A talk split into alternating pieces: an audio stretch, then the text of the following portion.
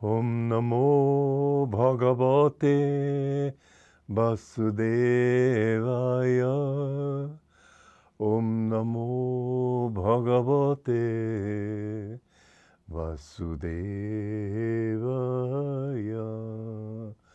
Om, I bow to the Lord Vasudeva. Joy to you, friends. Last time we talked about in chapter 14 Krishna is saying the way, way of wisdom is to be non identified with anything outside the self. This is his meaning when he says, Bear with them patiently. Then in chapter 15, in stanza 15, he says, O flower among men, one who is calm and even minded, never ruffled during pain and pleasure, he alone gains consciousness of his eternal existence.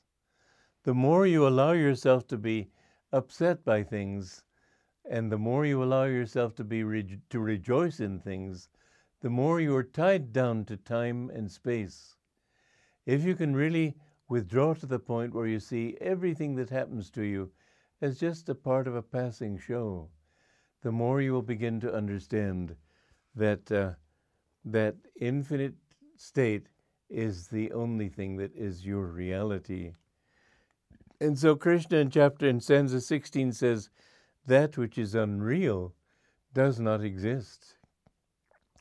That which is real cannot cease to exist.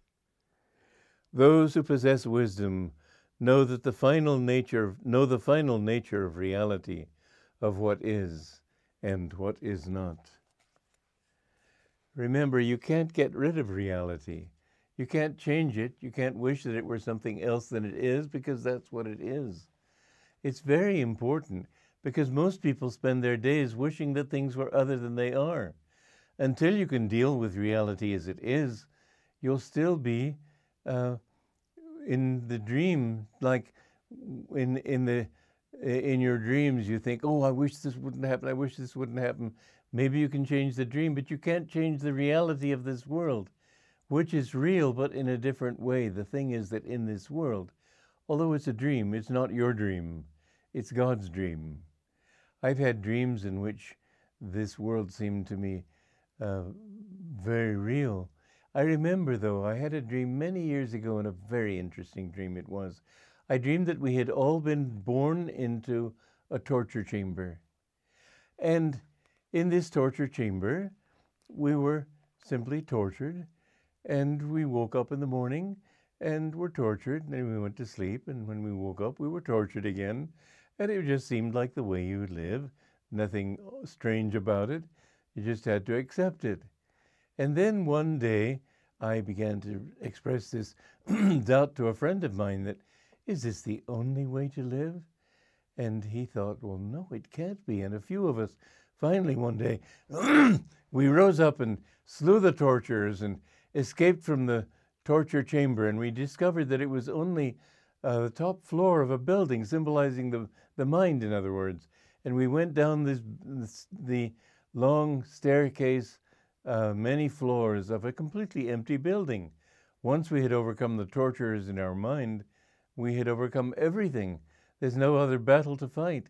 And I remember coming out into the open plain and I can still see this dream as clearly this moment as I had, as I dreamed it then. And we looked around, we saw everything stretching out to the horizon, and uh, green grass and space. And then, as we were walking away from this scene of torture, we looked up and we could see the torturers still torturing people as if we'd never killed them. We looked at each other in amazement. And then I turned to somebody, I said, Can't you see it's ourselves we've conquered? Not the torturers. I woke up then and I realized it was a very important dream. That we, we must understand that the real torturers are not how other people treat us, not how the world treats us, not our luck and bad luck, not our successes and failures. These are all per- perfectly extraneous to us. We are tortured by the downsides of life, but when we can overcome ourselves, then we are free. And I had another dream uh, when I was young, and a very important dream it was too, because this was a friend of mine that I had always been very loyal to. And he took advantage of my loyalty. And he treated me like dirt because he felt I, I was in his pocket and he could treat me as he wanted. And gradually over the years, I developed a very deep bitterness toward him. And I, I thought that uh, I had felt deeply betrayed by him.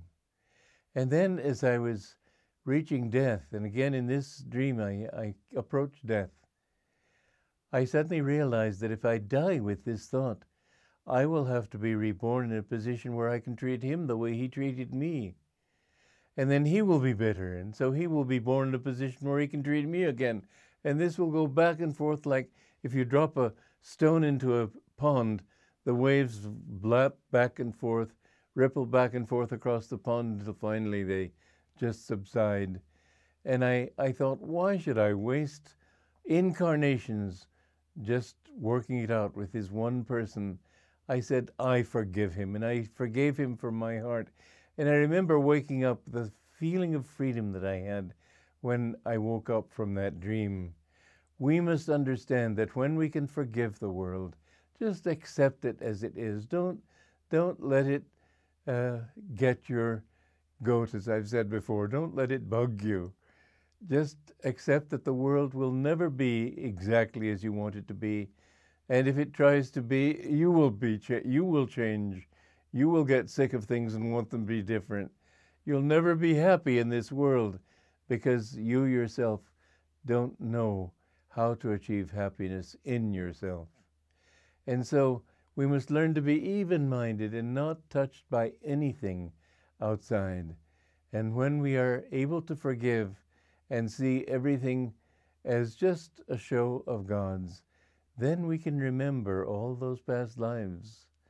When St. Anthony was praying to Jesus and saying, Reveal thyself, and he prayed for many years and he had nothing but temptation from Satan.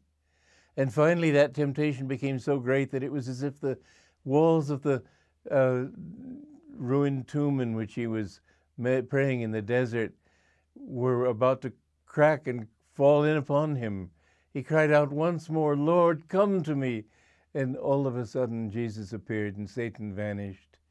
And Yogananda said that in that moment, he said, Oh, I know that moment. He said that, that uh, Suddenly you remember all those lives that you were seeking God, and what a thrill it is when God finally reveals himself to you. And then Jesus said to him, Anthony, I was always with you. What a thrilling thought. God is always with us, He's always on our side. It's we who turn away. But if we can resist the the test that He rightly places before us, we've gone the wrong way a long time. He wants to know now if we really want Him. It isn't just a casual decision, it's a decision for eternity. And if we really stay with Him firmly, then in the end He will come and He will say, I was always with you. Joy